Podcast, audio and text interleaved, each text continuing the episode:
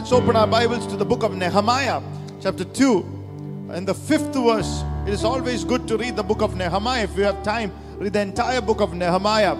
It will bring a lot of stability and assurance and faith into your life, and more than you can experience uh, the unprecedented favor of God. Hallelujah. The book of Nehemiah, chapter 2, and the fifth verse. Please read it.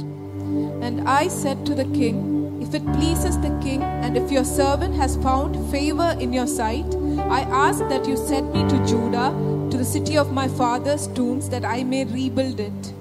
Amen. And I said to the king, If it please the king, if thy servant have found favor in that sight, thy would that, that thou would send me to Judah, unto the city of my father's sepulchres, that I may build it. Tonight we title the word favor will give me whatever I ask. Hallelujah. Favor will give me whatever I ask. Nehemiah is saying, If I found favor in my sight, King, he was speaking to the king. Hallelujah. Oh, what a privilege tonight. When the favor hits you, some of you are going to see who you're going to stand before and speak to tonight. Hallelujah. Your shift, your status, oh, your audience is going to change. There's the Spirit of the living God. Your audience is about to change. Ha ha. Woo! The audience is about to change in the name of Jesus. Hallelujah. Bless it. Oh, I feel that anointing. Okay. Hallelujah. Open your mouth and declare, My audience is about to change. My audience is in business, in workplaces, in the day to day life. Come on. Hallelujah. My company is about to change. Hallelujah. I'm going to have some rich company, some hallelujah, influential company. Hallelujah. Glory to God that I can go up to. Hallelujah. Praise God. Hallelujah. The odds are going to turn for you, not against you anymore. Hallelujah. Hmm. Divaria Samharadana. Such an impartation night tonight. Oh, glory to God. When you take the context of the scripture, Nehemiah is a cupbearer in the king's court. When you study the scripture in the first chapter, it begins with the scripture points that a few Jews and one of his brother came to the place he was. It was about 900 miles from Jerusalem. Nehemiah was inquiring how the city is and how God's people are. And the brethren were telling that the city is broken. We are in great shame. We cannot even raise our heads up. We are reproached. We are afflicted. We are put down. What a news to hear. And the Bible says, hearing that, Nehemiah sits down and start crying. What was the problem of Nehemiah? For everyone has a problem of some challenge. But here Nehemiah was sitting and crying. See, why was he crying? Because he himself had the great privilege to be a cupbearer to the king. When he is looking at his life, I mean, he is in a good place, a prosperous place. I mean, he can say, well, I'm favored. I'm standing before the king every day. It was almost like he was a personal secretary or a chief assistant to the king, just not overseeing, you know, whether the king is have, eat the food, whether the king has eaten the food or not. I mean, that was not just Nehemiah's uh, job. He was there in the day-to-day affairs of the king and his palace. He was there to take care of the entire process inside the palace. Right from the time the grapes are plucked and to it goes through the process till it reaches the cup. I mean, he was overseeing it. He was a personal attended. He was there with the king. He had a good relationship with the king. He had so much access to the king. Sometimes, you know, we have drivers and drivers so nice. They just drive the car, but sometimes there are other drivers who carry the luggage. Sometimes, you know, when you're tired, they open the door. They come with you to wherever you want. I mean, they're there to help you. And you literally begin to share with that person what you need. I mean, you have a extra uh, liking for that person because the person is open to help you. Nehemiah was like that. the richest and the most powerful nation on earth on that time. And Nehemiah had the privilege of the cupbearer to the most powerful king. When you understand the Bible, he came from a noble family because the Bible says Nehemiah's brother himself has traveled for 900 miles to reach to Nehemiah. I mean, those days, if you're not from a good family, from a affluent, from a wealthy family, you did not have such kind of money to travel and come to Jerusalem. I mean, from Jerusalem to where Nehemiah was.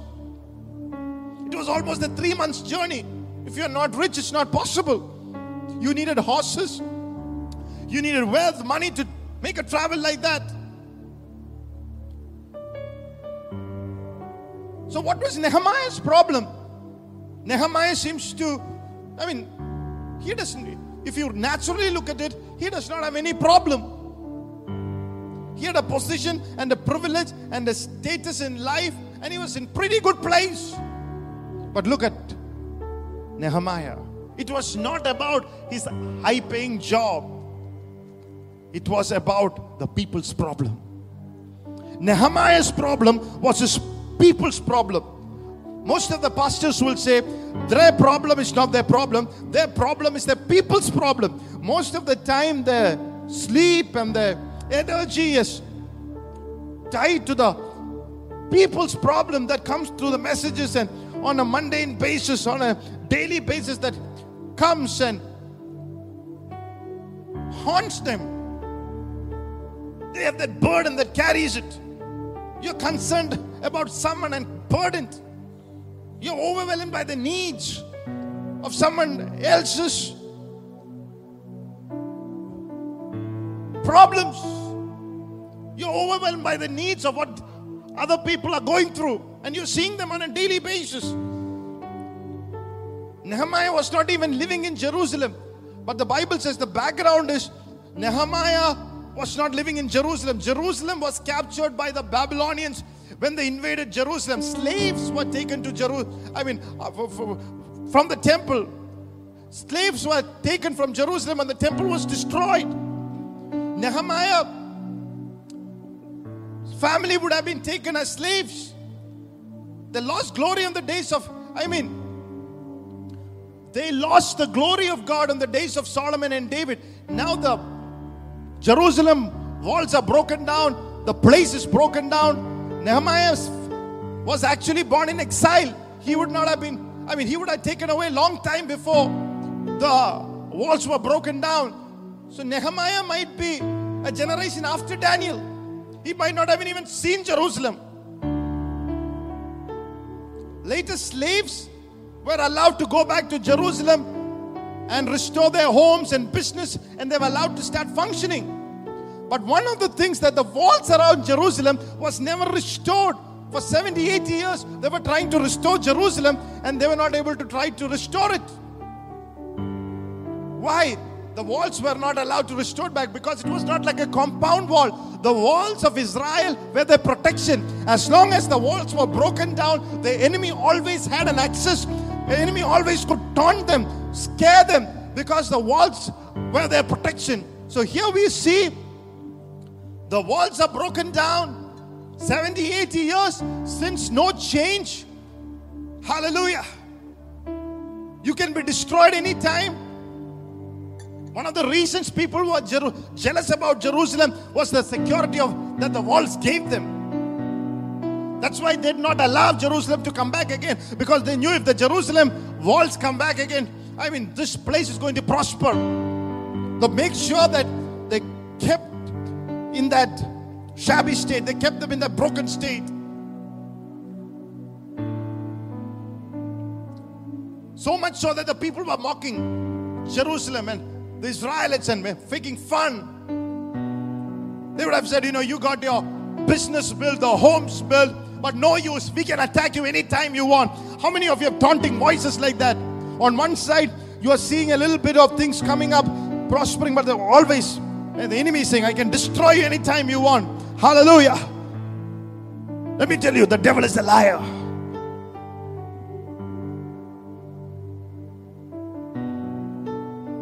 But in this case, You don't know what the enemy can do because the city is open. You can be destroyed anytime.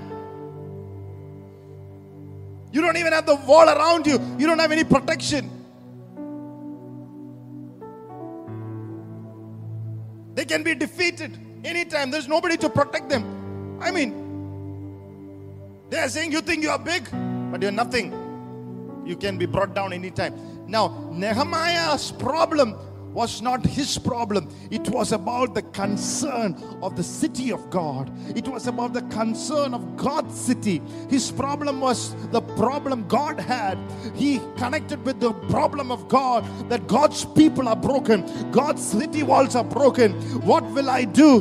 Hallelujah. God's burden came into his heart and that brought him to his tears. How many of you are tonight where God's problem because your problem, God's burden because your burden, God's people becomes your people? That's what a shift will come to your ministry. A shift will come to your prayer life. Tonight, a shift is coming upon the way you see things. Uh, eye salve is coming on your eyes to see as you ought to see. The hallelujah, the veil is being broken down, and your prayer life are going to take into another jump altogether because you need to have time to carry the burden of the Lord. A five minute, ten minute prayer will not help you to carry the burden of the Lord. God is raising people up in the church to carry the burden of the Lord and to see the walls of church, the walls of Jerusalem built up for the glory of Jesus Christ. If you're one of them, lift your hands and say, Thank you, Jesus. Thank you, Jesus. Thank you, Jesus. Hallelujah. Blessed be the name of the Lord. Hallelujah. Many pastors are not discouraged because you know many pastors are not discouraged. You know they're not discouraged because people come or people not come. They're discouraged because the people are only concerned about themselves.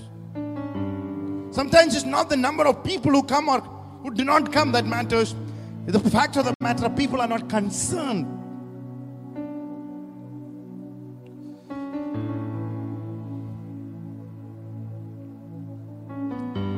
concerned about themselves. Tonight, may the grace of God help us tonight. Philippians 2, Paul was writing, everybody is concerned about their own state affairs, but Timothy, like a son, is concerned for me. Everyone is concerned about their ministry, their affairs, their life. They pray, they come to church, and they listen to a message for themselves. They even give because they want to be blessed. Not because of the house of God has to be built or the work of God has to go on and the people of God needs to be taken care. They want to be blessed, so they give. From scripture, they understand if we give, we are blessed, but the concern, the care, it's not there. But God is raising up a generation tonight beyond that. There's an anointing beyond that. There is a level beyond that. When we are concerned for God's kingdom and God's church and God's people, they will stand at the gap and they will cry as a watchman, hallelujah, praying, hallelujah, on the gate of God, in the gate of the house of God, between the arch and the altar, hallelujah, between the porch and the altar, and bring their prayers before God in prayer for God's people. They have a supplication, they have a request beyond their need, beyond their time. They go beyond everything to bring prayers before God. എന്റെ പേര് നന്നാകാനല്ല ദൈവത്തിന്റെ സഭ വളരാൻ വേണ്ടി Hallelujah. ഞാൻ മിടുക്കനാന്ന് കാണിക്കാനല്ല not to tell a show every showcase your talents uh, and to say how good I am but to say Lord if I would give a little bit of my voice uh, if I give a little bit of my time uh, if it helps to build up the church uh, if it helps to touch some one more person it will help hallelujah oh the pastor to reach out to more souls Uh, I am here Lord I am here I want the church to be built Lord Tonight, God is releasing a burden upon somebody. God is releasing certain Nehemiahs tonight in the name of the Lord. Hallelujah. May that be your portion. May God supernaturally touch you tonight. If you are feeling a burden, who is watching tonight, you might not be even in the front line of the church or ministry, but God is releasing that burden to whomsoever who is asking the Lord, who is lifting their hands tonight. God is releasing that burden tonight.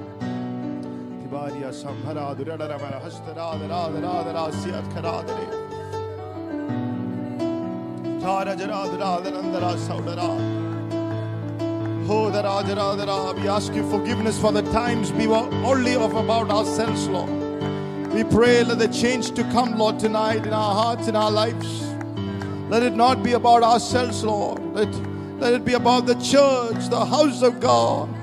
Oh, let it not run and go to ruins. Let the wall be built again. Let the walls be restored back again. Let Nehemiahs rise again. Let people with correct motives rise again.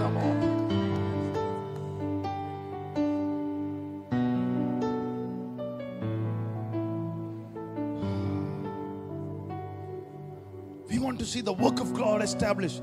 We want to see the blessing of God moving upon God's people.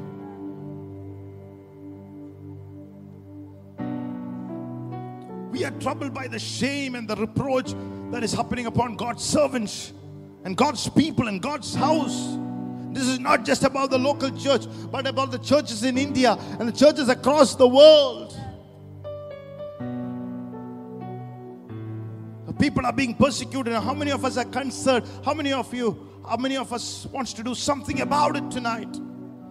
It is not about just coming together, singing few songs on the stage, eating a chicken burger or a cutlet and going back home. That's not what ministry is about. Ministry is about standing in the gap. Hallelujah. Praise the Lord and catching the burden of the Lord in the place where you are and bringing that prayer before the presence of the Lord and groaning. Ha.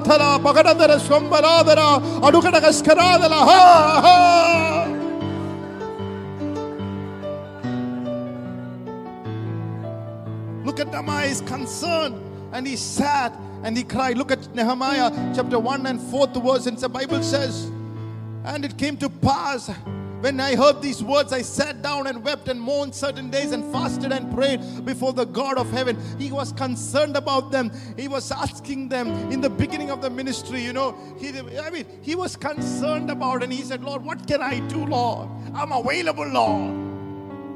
In the beginning of the ministry, people would come and ask, What should I do for the, for the Lord? What should I do? Today, people say, I'm available or I'm not available. Pastor, I'm available this week, but not available next week. Praise God. If you're not available, God will raise somebody else because the church of God has to move. You better be available for your sake, for the church's sake.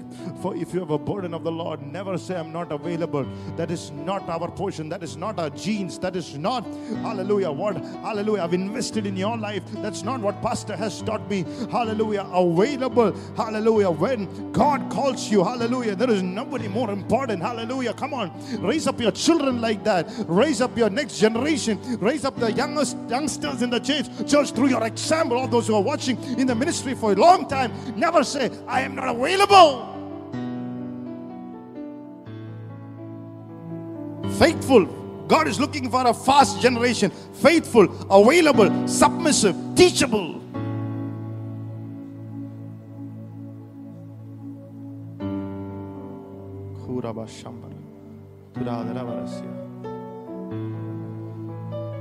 When Nehemiah heard and understood about the situation, he sat and he wept. He was reacting to the news. He cried. We may ask, why did he cry? Did something happen to him? Did something happen to him so quick that you know his mood changed? He was not like somebody you know who just cried for the sake of crying, eh, just to show everybody.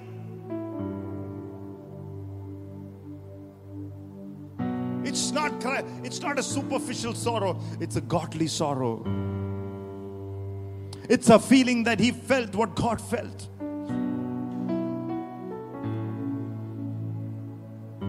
It's it's it's it's it's it's not a tear that came while ministering on the stage and left.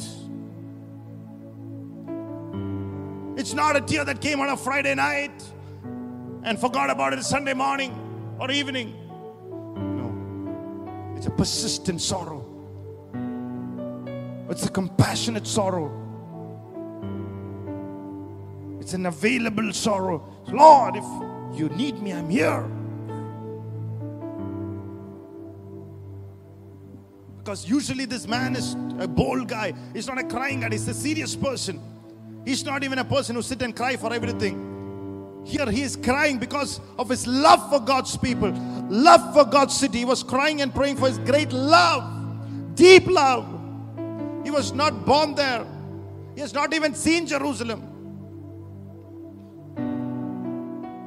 Tonight, somebody who's watching my service, you might not even be a part of the church, but there is a burden God is giving you. Take it. God might be raising up to pray for the churches. God is praying for to raise up, hallelujah, the men of God that you're watching tonight. Hallelujah. God might be raising, hallelujah. Take that burden tonight. You are a part of what God is doing tonight. God has laborers. God has, hallelujah, raising up his secret soldiers. Hallelujah. Praise God. Might be for a season, God is hiding you, but God will bring it to you open tonight. Hallelujah.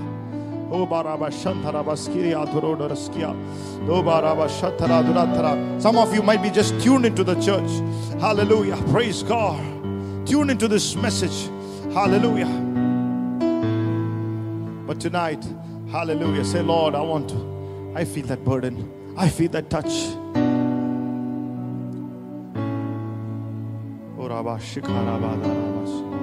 Raise up people, Lord. Give us that burden.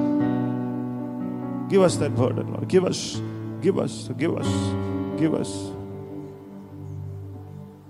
In the book of Haggai, the Bible says people were planting their own houses, own vineyards. Chapter 1, the Bible says there were holes in their pockets. Whatever they're coming was going through another way because they were so concerned about themselves and never wanted to build the house of God. We don't want holes. I told the Lord other day, Lord, we don't want holes in our pockets. We want to establish the kingdom of God. There is nothing more important than you, Lord. Would you lift your hands and say, Lord, give that, oh, hallelujah, ah, desire back for Zion, hallelujah, to favor Zion, hallelujah, even the dust of it, hallelujah. Thank you, Jesus. Thank you, Jesus.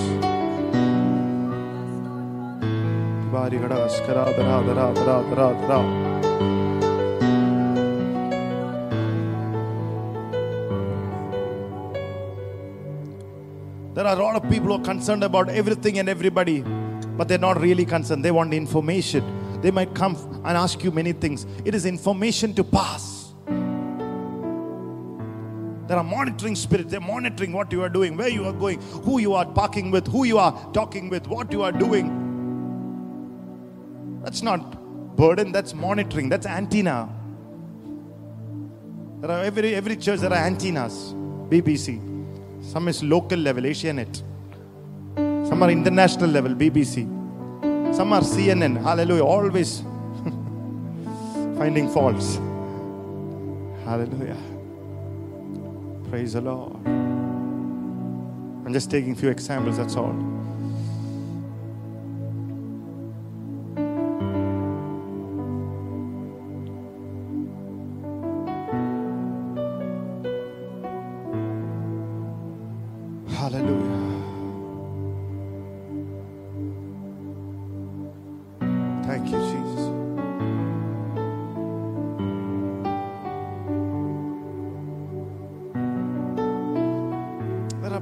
Ask you for, you know, in a very concerned manner, but it's just for the sake of asking. They don't even pray for it. They say, We'll pray, we'll pray.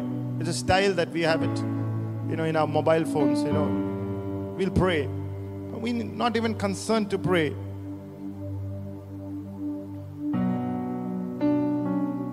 Hallelujah. They ask you simply. But there are people who will say, I love Jesus. But there are another group of people who say, I love Jesus, but I hate his followers. Hallelujah. That is also useless. If you love Jesus, you will love his church, his servants, his followers. Look at 1 John chapter 4 and the 20th verse. If someone says, I love God and hates his brother, he is a liar. For he who does not love his brother whom he has seen, how can he love God whom he has not seen? Amen. This is written by the one who sat at the sat next to Jesus, sat at the heart of Jesus, the breast of Jesus, the one who was most closest and mostly followed with the Lord and said, If you love, if you say that you love God and does not love his brother, he says, You are a liar. If you hate your brother, you are a liar. So basically, he's saying, Hallelujah. If you say, I love Jesus, but these guys, you know, in the church, I mean, these, I mean, you don't care for the church. I mean, you are lying. You don't love God. If you say, Oh, I love God, but there are corrupt and immoral people and bad people and liars in the church.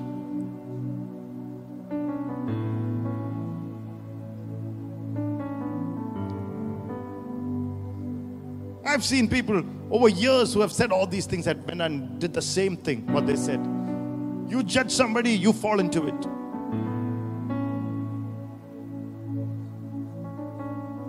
The sure test whether you love Jesus is how you love your brother and his church. How much zeal, how much zeal and concern, how much you are zeal and concern for the church, whether you are really real, tested, how genuinely you are concerned. In Luke 9, when Jesus saw the city of Jerusalem, he cried. He cried, the Bible says, Oh, Jerusalem, Jerusalem, how I long to gather you like a mother hen gathers his chicks. But you do not know the time of my visitation. The word cried there in Greek words says, He cried loudly, Oh, Jerusalem! Oh, Jerusalem! He cried. He wept loudly. Nehemiah is a shadow of Jesus in the New Testament who is crying over Jerusalem. That's godly sorrow. We believe in the joy of the Spirit. We laugh in the Spirit. We make noise in the Spirit. But there is a place for godly sorrow. It is not simply crying. It's not about, oh, you did you, you, you, your umbrella did not open, so you felt bad. I mean, you have I, uh, something you believed did not come come to pass, so you cry. It's not that kind of crying. It's not about after fasting for 11 days, my breakthrough did not come, just the opposite came. That's not that kind of crying. He's concerned about the well being of the church. Come on, somebody, tonight. How many of you are watching me are concerned for the well being of the church? After lockdown, how many people have you tried to reach out? The people you did not see in your cell groups, the people you did not see in the kids' ministry, the people you did not see uh, attending and watching one of the services. How many of you have made the time and the effort to call them and to pray for them and to fast for them? Reach out to them. Some of you are. Uh, praise God. God bless you. But some of you are simply sitting, hallelujah, praise God, and complaining, hallelujah, about so many things. Hallelujah. I mean, if you call somebody and reach out to them in prayer, in love, you won't get corona. It is officially said that corona will not fly, flow, flow through the phone.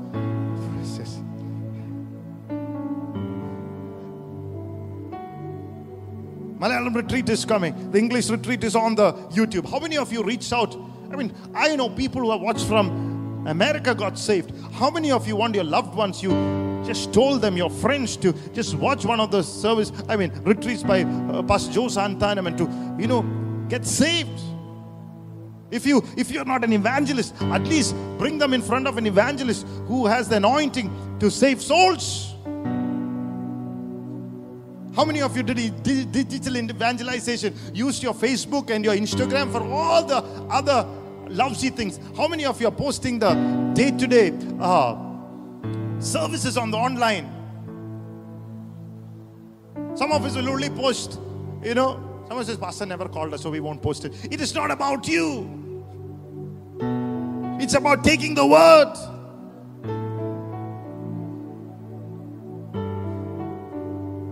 It's not about me. It's about seeing people saved, concern for the body of Christ. It takes more than a pastor to see a home built, a house built. It was not just Nehemiah, he had a group of people who had that same burden. They were called the laborers. Day and night, standing at the gap, hallelujah, and to protect the house, protect the building, hallelujah. Or do you think that it will be built in 52 days? Hallelujah. If it was only Nehemiah, the miracle happened because there were a group of people who caught the burden of the Lord.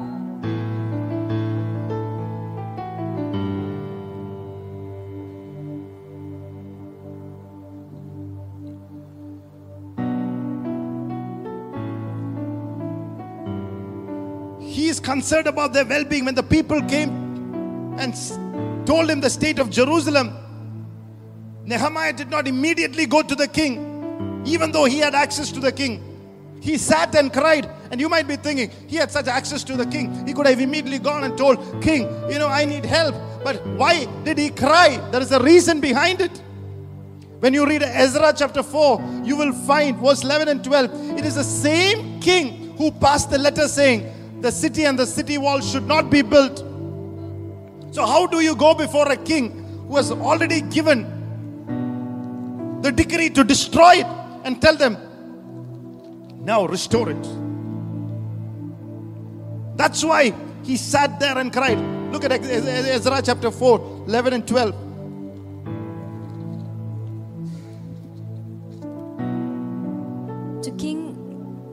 Artaxerxes from your servants, the men of the region beyond the river, and so forth. Let it be known to the king that the Jews who came up from came up from you have come to us at Jerusalem and are building the rebel- rebellious and evil city and are finishing its walls and repairing the foundations. Amen. The people who are envious are writing to the king saying that the people are rebellious and they want to build a wall around Jerusalem. And verse 13. Let it now be known to the king that if this city is built and the walls completed, they will not pay tax, tribute, or custom, and the king's treasury will be diminished. In other words, they're saying they will bring more harm. Verse 15. That search may be made in the book of the records of your fathers, and you will fill, you will find in the books of the hmm. records, and know that this city is a rebellious city, harmful to kings and provinces, and that they have enticed sedition within the city in former times, for which cause the city was destroyed. The city will rebel against you and hurt you even more. In Ezra 4:19. And I gave the command, and a search has been made, and it was found that this city in former times have revolted against kings, and rebellion and sedition have been fro- fostered in it. Verse 21. Now give the command to make these men cease, that this city may not be built until the command is given by me. Amen. The king himself have passed the decree that the city shall not be built. People who are jealous are writing these letters. Today also. Nehemiah cannot even go to the king and say that the walls needs to be built. Because the same king said, it shall not be built. In the Old Testament, when Joseph was in prison, he was a cupbearer. There was, uh, uh, not Joseph, there was a cupbearer in prison who had a dream. But why was he in prison? He was also a cupbearer to the king because the king was offended by the cupbearer. Just an offense, and he ended up in jail. So, if a king does not like you, even a cupbearer so close, so influential, can immediately get into jail. I mean, you cannot offend the king, your head will go. So Nehemiah knew about this. Nehemiah knew he cannot go inside just because he know the king. You cannot just do go and say something. You can end up in jail if you offend the king. You might end up in jail. Sometimes we think people who are in position can do things for us, but actually, you don't know the pressure that they carry. Nehemiah was carrying a pressure. So Nehemiah is praying in Nehemiah chapter 2, verses 5 to 11. What kind of people will find prayer. Read it. Nehemiah chapter 2, verses 5 to 11.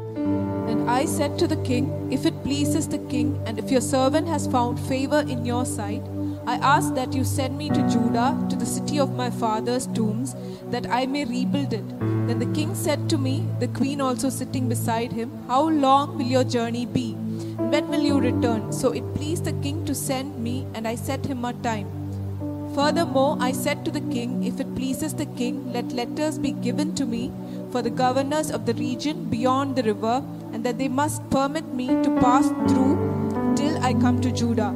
And a letter to Asaph, the keeper of the king's forest, and that he must give me timber to make beams for the gates of the citadel, which pertains to the temple, for the city wall, and for the house that I will occupy. And the king granted them to me according to the good hand of my God upon me. Then I went to the governors in the region beyond the river and gave them the king's letters. Now the king had sent captains of the army and horsemen with me. When Sanballat the Horonite and Tobiah the Ammonite official heard of it, they were deeply disturbed that a man had come had come to seek the well-being of the children of Israel. So I came to Jerusalem and was there three days. Then I arose in the night, and I, a few men with me, I told no one what my, God, what my God had put in my heart to do at Jerusalem, nor was there any animal with me except the one on which I rode. Amen. Amen. Hallelujah. Hallelujah.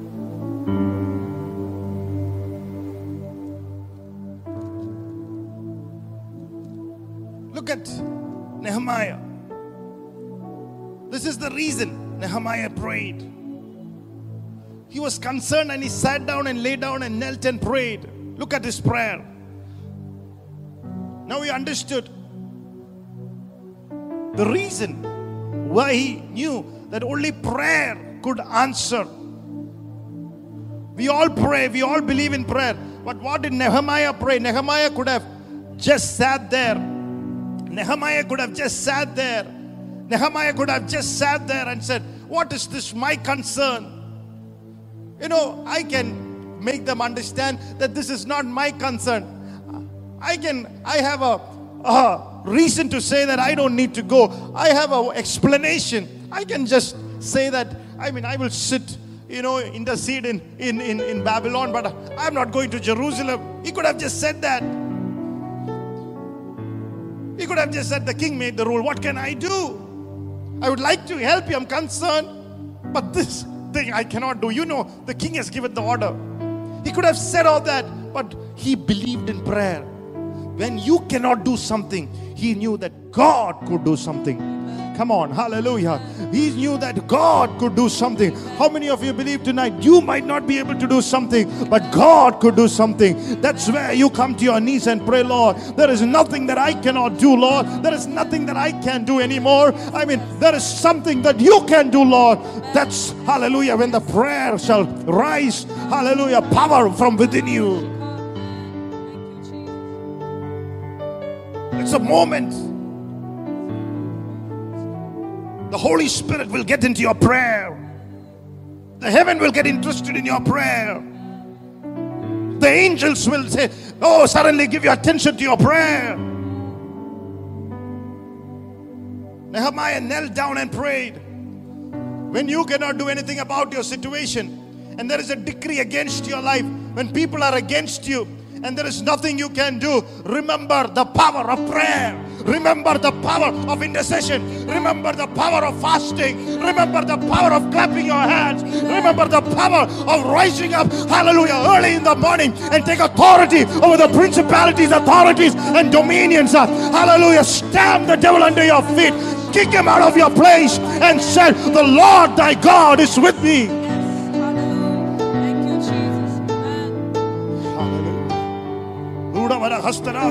Hallelujah. Thank you, Jesus. Amen. Some of you are sitting and watching my home. Instead of complaining, know the power of prayer. Instead of looking at how low, lower that you are. നീ എത്ര താന്നായിരിക്കുന്നതെന്നല്ല നോക്കണ്ട നിന്റെ ദൈവം എത്ര മുകളിലായിരിക്കണ്ടെന്നാണ് നോക്കുന്നത് Hallelujah. See what an awesome power, awesome God is sitting up above.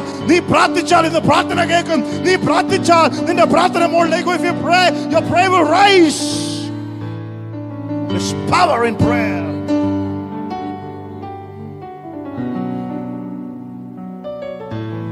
When I do not know, Paul said, what to pray, the Spirit Himself make intercession through groanings which I don't understand.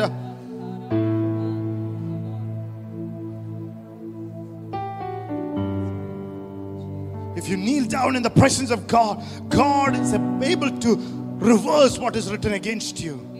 Hallelujah. And He's about to change the law and make things in favor of you. Even tonight, that's what is going to happen. He will reverse things, hallelujah, that is against you, the decree that is against you, the laws that are against you, and He will favor you tonight and will make things turn in favor for you tonight in the name of the Lord. Shout out, Jesus! There's power in the name of the Lord. There is wonder working power in prayer.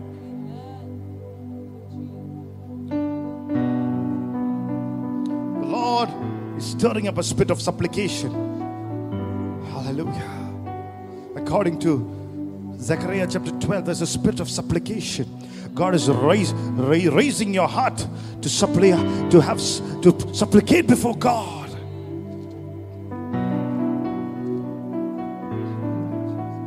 You ever prayed? The easiest thing is to be afraid and worried. It's a common trap. It comes as a reflex for many of us. If you're concerned about something, you will get worried if you don't bring it up in prayer. That's, that's a common trap. Worried so much that you cannot even kneel down. Look at Philippians chapter 4, 6 to 8. We know the scripture. Be careful, but for nothing. Be careful. Look at two people and say, Be careful for nothing.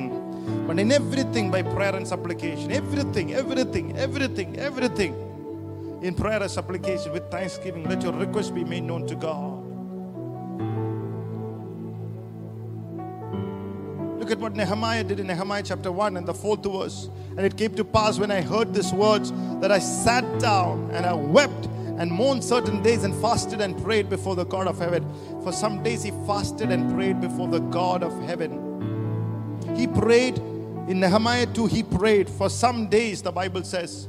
Bible, scholar, Bible scholars believe it is three to four months. Why? Because in Nehemiah chapter 1, verse 1, the words of Nehemiah, son of Hekaiah, Hachaliah, that it came to pass in the month uh, of Chislo, the 20th year, as I was Sushan, the palace. Sushan, the palace. The month of Kislam is the month of November. The month of, month of Chislo, or the month of Kislam, is the month of November. The month of November. So he started praying in the month of November. But look at chapter 2 and verse 1. And came to pass in the month of Nisan, the 20th year of Artaxerxes, the king, that wine was before him. Then I took the wine and gave it to the king. Now I had not been before time sad in his presence. So the month of Nisan is month of March. So from the month of Cheslo, November, to the month of Nisan, March, from November to March, three to four months, he sat, cried, prayed, fasted. For four months. Some Bible scholars believe, some, uh, you know, people believe that when you pray at least by four months, your prayer will be answered. Hallelujah. Wherever you are, ask God to build your prayer life. Build your prayer life. It's not about short, small whispers or tying amen. And when someone types in a group chat an amen, I mean, I'm not against all that, but that's not what prayer is about. Uh, I mean, everybody does that. Uh, and then you feel discouraged when something happens. But that's not what prayer is. Pastor spiritual father used to make him read through the prayers of every man of God and woman of God. Most powerful is the prayer of Jesus himself in the New Testament. Hallelujah. He would ask him to have one scripture burning every day in your heart, in his heart. He used to make them study and read through those scriptures every day. You know, get up at two o'clock at night and pray and go through the scriptures. It's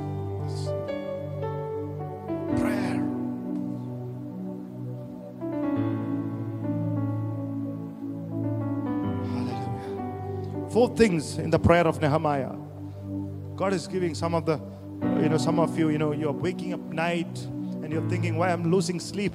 Know that God is raising up to burden of prayer. Don't waste time uh, looking at your phone and going back to sleep. God is raising you up for a purpose. I would tell you one practical thing. If you get up in the morning, don't look at that mobile phone. Mobile phone will connect you to the problems of the world. But before you're getting connected to the mundane, mundane things of the world, be connected to the heaven in prayer. Praise God. And when you get back after prayer and look at those phones, and in those phones that could have worried you will not be worried anymore. It will be a normal message. But I'm giving you a wisdom key. Never get up in the morning and look into your phone for spend some time.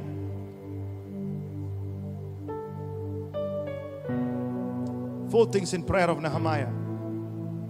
Number one, Nehemiah chapter 1, verse 5. He prayed with the sense of God's greatness. Can, read some, can you read somebody? One fifth us. And I said, I pray, Lord God of heaven, O great and awesome God, you who keep your covenant and mercy with those who love you and observe your commandments. Oh, Lord God of heaven. Oh, great and awesome God. Open your mouth and say, God is a great and an awesome God. God is a great and awesome God. Hallelujah. Don't think that your problem is great. Sometimes we are faced with problems, health, financial, especially you know in the, in these crises. You think that your problem is too great. You might go with the, you know, you you you might think your problem is the greatest problem. But look at Nehemiah's prayer. You are a great God. When you God, you- you're worshiping a great God, your problem is a small thing. You are a great God, and my problem is small. When you say you are a great God, an awesome God, your problem becomes small. It loses its poison, it loses its venom. Hallelujah. It bows before the God. Hallelujah. Face changes. uh, hallelujah. From a, a threatening thing to a hallelujah submitted hallelujah thing under your feet hallelujah. Because the great and awesome god today is living inside of you. Great to see that is in you that he that is in the world hallelujah. Glory to god.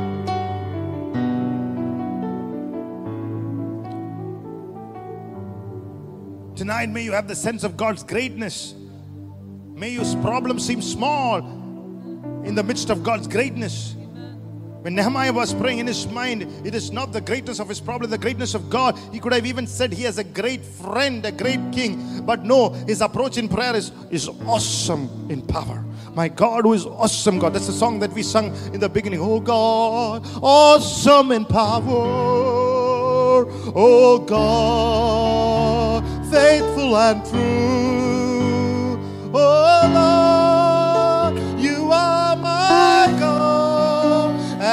and I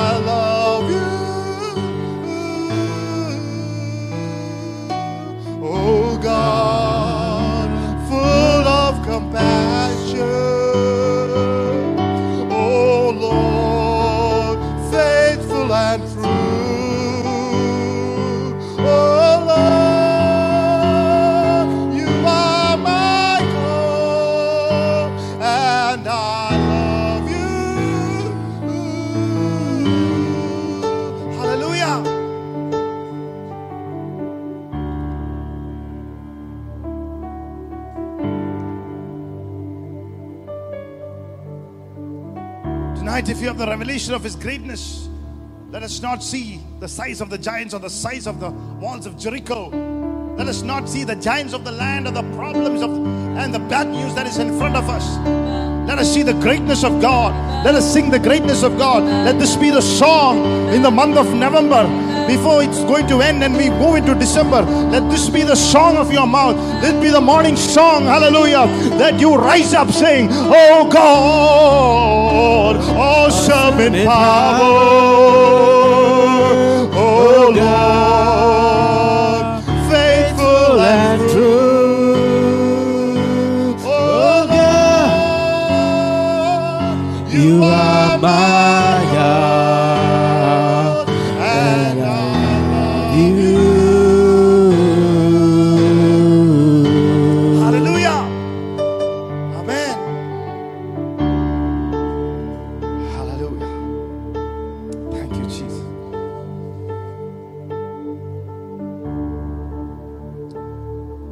worship and pray. You can pray all through your life, and God's will still be smaller than He is. If you don't have this revelation that He is higher than the heavens, He cannot be contained in the temple of the four walls. This one touch is enough to deliver you tonight. It's bigger. Tonight, even one touch, may your diseases be cured in the name of the Lord. May your diseases be arrested in the name of the Lord. May your skin diseases be arrested in the name of Jesus.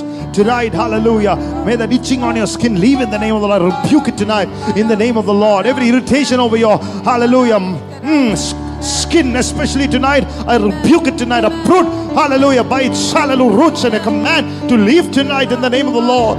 Certain scars over your body be healed tonight in the name of Jesus. Hallelujah. We give you praise, we give you glory. If you are one of those, put your hands together, receive your supernatural healing tonight in the name of the Lord. Oh, take it. Hallelujah. നന്ദിയാൽ എന്നുള്ളം തുള്ളുന്നേ വല്ലഭാതിൻ കൃപയോർക്കുമ്പോ വർണിച്ചീടാൻ സാധ്യമല്ലത്. എൻ ജീവിതത്തിൽ ചെയ്ത ക്രിയകൾ. വർണിച്ചീടാൻ സാധ്യമല്ലത്. എൻ ജീവിതത്തിൽ ചെയ്ത ക്രിയകൾ. നന്ദിയാൽ എന്നുള്ളം തുള്ളുന്നേ. വല്ലഭാവിൻ കൃപയോർക്കുമ്പോ വർണിച്ചീട സാധ്യമല്ലത്. ജീവിതത്തിൽ ചെയ്ത ക്രിയകൾ വർണ്ണിച്ചീട സാധ്യമല്ലത് എൻ ജീവിതത്തിൽ ചെയ്ത ക്രിയകൾ Amen. Once you see the awesomeness and greatness of God, even if you have a great debt tonight, you will have the faith that the earth is the Lord and all the fullness of Him. Cattle on the thousand hills belongs to the Lord. One cattle released from that mountain is enough to save you out of that debt. Tonight, let the costly one cattle be sent out across into your life. It is going to come without any block or hindrance. Let it enter into your life tonight. Maybe through a hallelujah call from your boss, maybe from a call from your company, somebody watching from America. May you get that personal call, hallelujah, from the job that you're looking from in the name of the Lord. May the doors be opened, hallelujah. How may the corridors of power and influence be opened over your life tonight in the name of the Lord.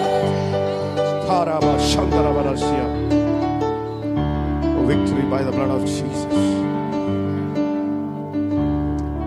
Hallelujah.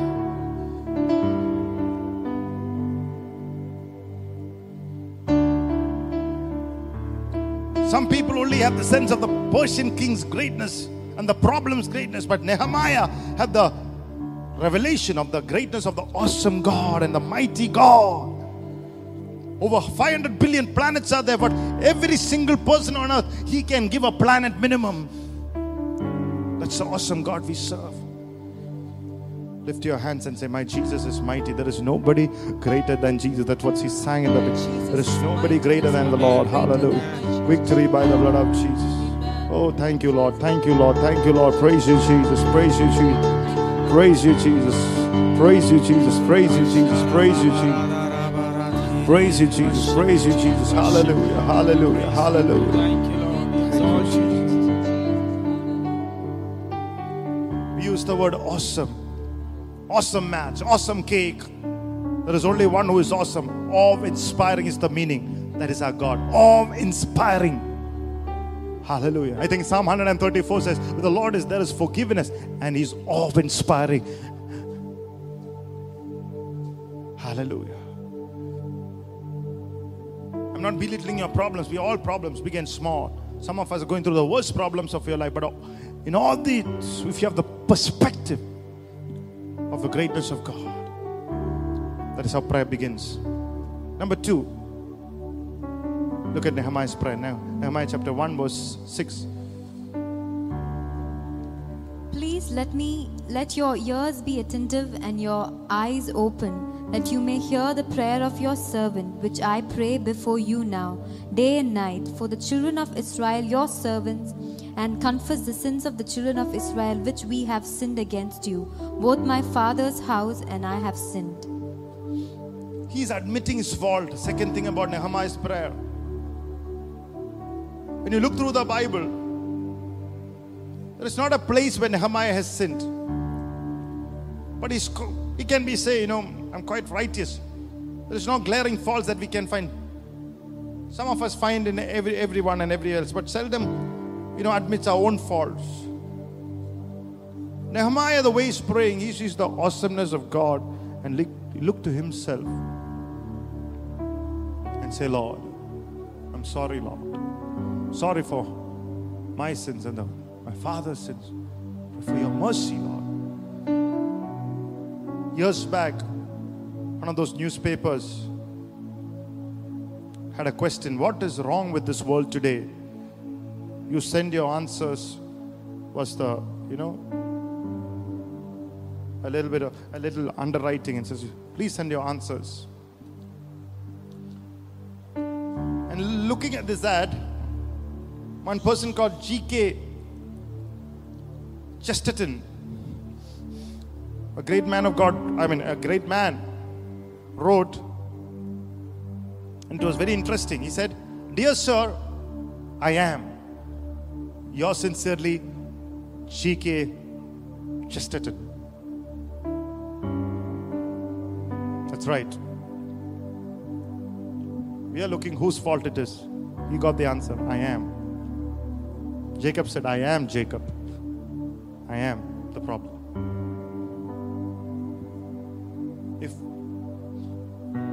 a, look at Nehemiah, he admitted his fault.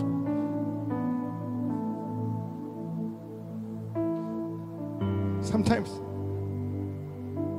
I feel this one scripture people understand is a difference between revival, order, restoration. Nehemiah chapter 1 8, third thing about his prayer. Remember, I beseech thee that the word thou commandest thy servant Moses, saying, If you transgress, I will scatter you abroad among the nations. Remember, I beseech thee the word that you spoken through your Moses. He prayed God's word back to God. Look at two people and say, Pray God's word back to God. If you need to see the blessing of God, you need to quote the scriptures back to God and pray. He knew his Bible, even though he had only five books to read in the Old Testament, he knew his Bible. He did not forget the word of God. He wrote so that he did not forget. Some of us are writing books and books. Are you going back and reading it? Can you make it a point that every day when you morning, some of you say, Pastor, I don't know how to pray, I don't have time to pray. Can you do this? Every day, go through one teaching on the favor. Just go through it. It will only take 20 minutes. And get few scriptures and keep declaring it all through the day and see what will happen. When we study the book of Nehemiah, seven times he prayed this way I remember your word. He was quoting the scriptures. Lord says, Put me into remembrance. Put me, my word. Number four, the fourth thing about Nehemiah's prayer. Nehemiah chapter 1 and the 11th verse. Can you read, please? Lord, I pray, please let your ear be attentive to the prayer of your servant and to the prayer of your servants who desire to fear your name. And let your servant prosper this day, I pray, and grant him mercy in the sight of this man. For I was the king's cupbearer. One version uses the word instead of prosper, it uses the word favor. He petitioned specifically for favor. Four things in the prayer of Nehemiah in the second chapter. He was asking for favor before the king. Bible says we'll have favor with God and we will have favor with man. We have favor with God because of the finished work of Jesus Christ. We don't have to earn it, we receive by grace. Hallelujah. That's a foundation. Hallelujah. Even with favor with kings and authorities, laws are replaced or changed for your benefit when you beseech the presence of God and ask, ask specifically for this favor. In the second chapter, he's coming before the king after three to four months of prayer. And king is looking at him and senses that his body language is not the same. He does not usually come before me uh, with sad face now. He's looking sad. The man was usually happy. But now he's looking a little upset.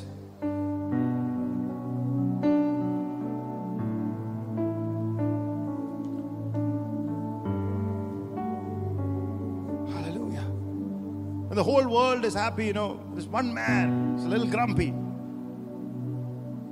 You know, some of us are like that, isn't it? Some of us are always grumpy. The only time we smile is when pastor asks you to look at somebody and smile.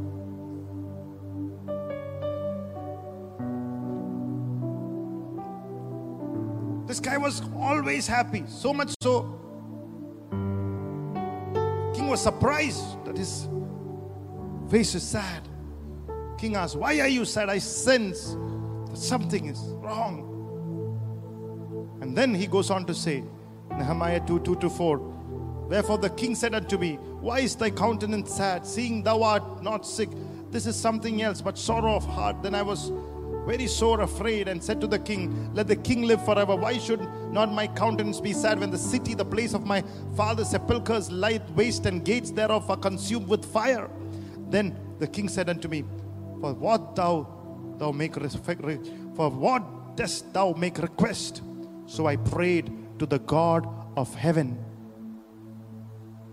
So I prayed to the God of heaven. In the first prayer, it's a long prayer. He's standing before the king and asking what his request. He says, Lord, help me boldly and tactfully speak this matter of heaven. He's he he is first thing he did was he made his prayer to the God of the heaven. We always make it our last prayer. We usually speak before we ask God and we make some mistakes and then we go back to correct it. He start his prayer after speaking with God. So he start his discussion in a correct manner, in a wise manner.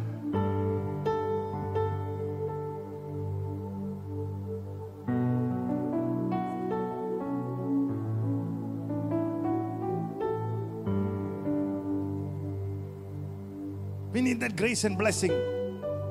His very reflex was to pray at that moment and ask to God before he said something. Nehemiah has trained his life in such a way that, you know, for ask God first. He trained to speak to God first. We need to train our children like that. Even, you know, Pastor was saying, we need to train our children to ask God first and then to parents. If they want to buy something, tell them, ask God. Get a teach them even from a young age. Ask Jesus. They'll have that thing. When King asked for a request, you know, you cannot say, I go and pray. He already finished three more months. But he was clear about it. He said, I will speak to the Lord first before the king. Come on. Hallelujah. Look at what Nehemiah. We need to be favored like Nehemiah. We need to learn to pray like Nehemiah.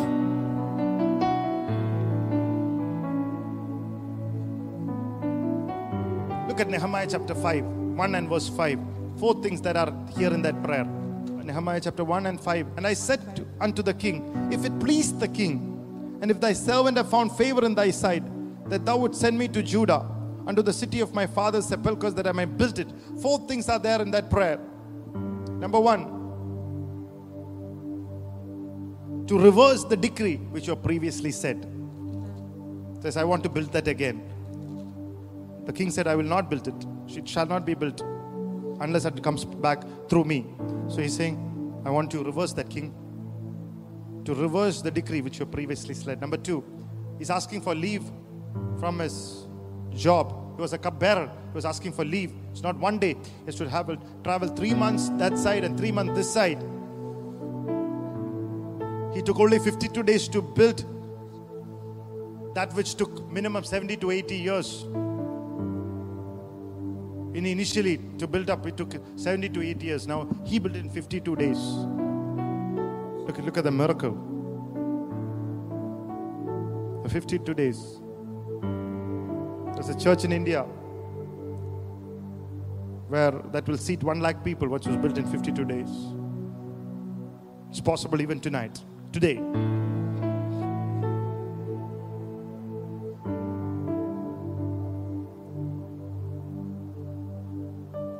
So, nearly a year he's asking leave in this case. Hallelujah. nearly a year. Number three, said, I wanted to make it an official trip. He wanted paid leave. Paid leave. That's called the force of favor. You are doing what God tells you to do, and you're asking King for paid leave. Wow. Praise God.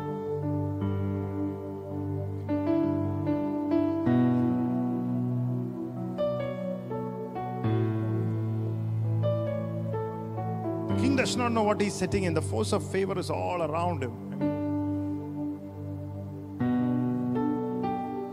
King loves his cupbearer so much, he does not, you know, want to let go. He's asking, When are you coming back? When are you coming back? He says. Nehemiah 5:14. Fourth thing that happened in that prayer. Can you read, please? Moreover, from the time that I was appointed to be their governor, That's enough. King actually made him the governor of the land of Judah and sent him. That's favor. When you make bold prayers before the King of Kings and the Lord of Lords, when you have boldness in your prayers, you will have privileges and positions way beyond what you have right now. Tonight, let that be a change.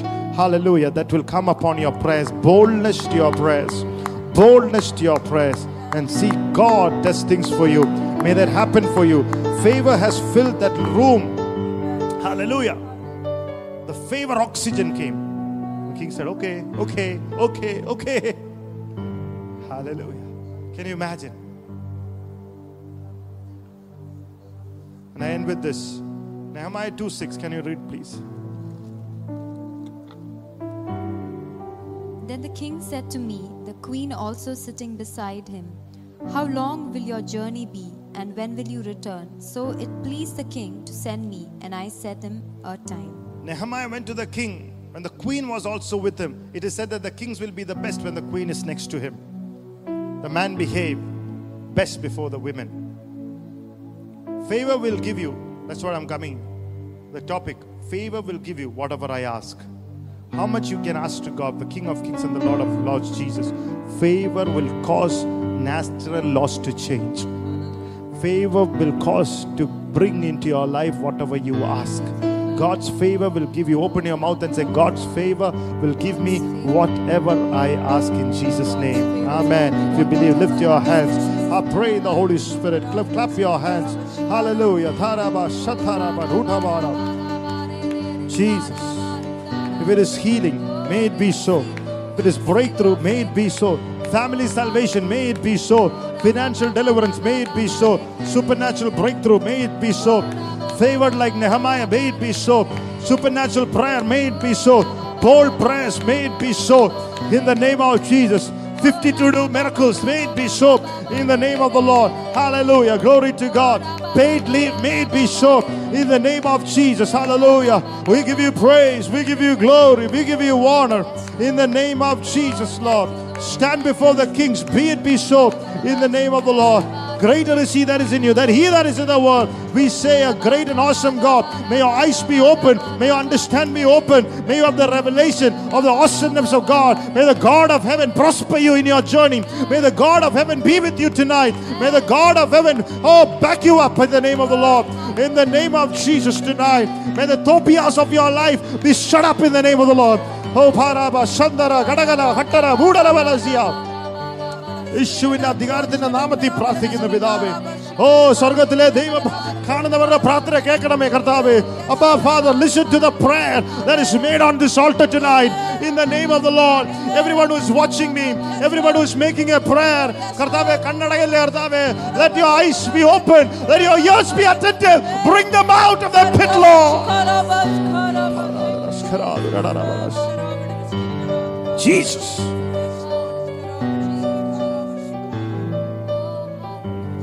Moses in Exodus 33 17 said the same prayer. And the Lord said unto Moses, I will do this thing also that thou hast spoken, for thou hast found grace in my sight. I knew you by name. God is telling Moses, the very thing you asked, I will do because of God's my favor. Favor will give you leave for a purpose. God's kingdom, favor will give you access, safe passage, protection to Jerusalem. Bible says king gave him a letter. Now nobody stops him. Tonight, as you hear, that nobody stop you for God's work, for God's purpose. Every barrier, hallelujah, be broken down. May you have a safe passage in the name of the Lord. Some of you watching tonight, even the baby that is about to come through your womb tonight, I pray for a safe passage, for a healthy, living baby to come out in the full time in the name of the Lord. A nine month baby to come out through a safe passage in the blood name of Jesus tonight. You will not have a miscarriage, you will not have a dead baby coming out. ഊഢവല, ഘടകവല, സന്ധന, ദുർടല മനസ്യ.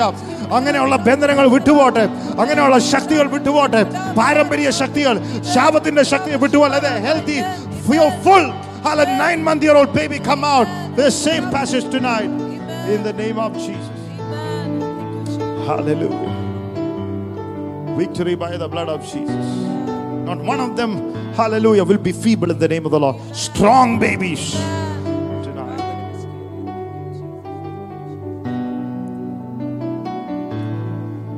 Nehemiah 2 8 and the letter unto Asaph, the keeper of king's forest, that he may give him a timber to make beams for the gates of the palace. Can you read that?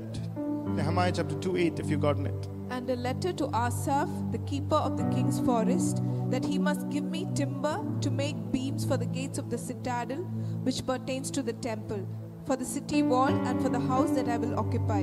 And the king granted them to me according to the good hand of my God upon me.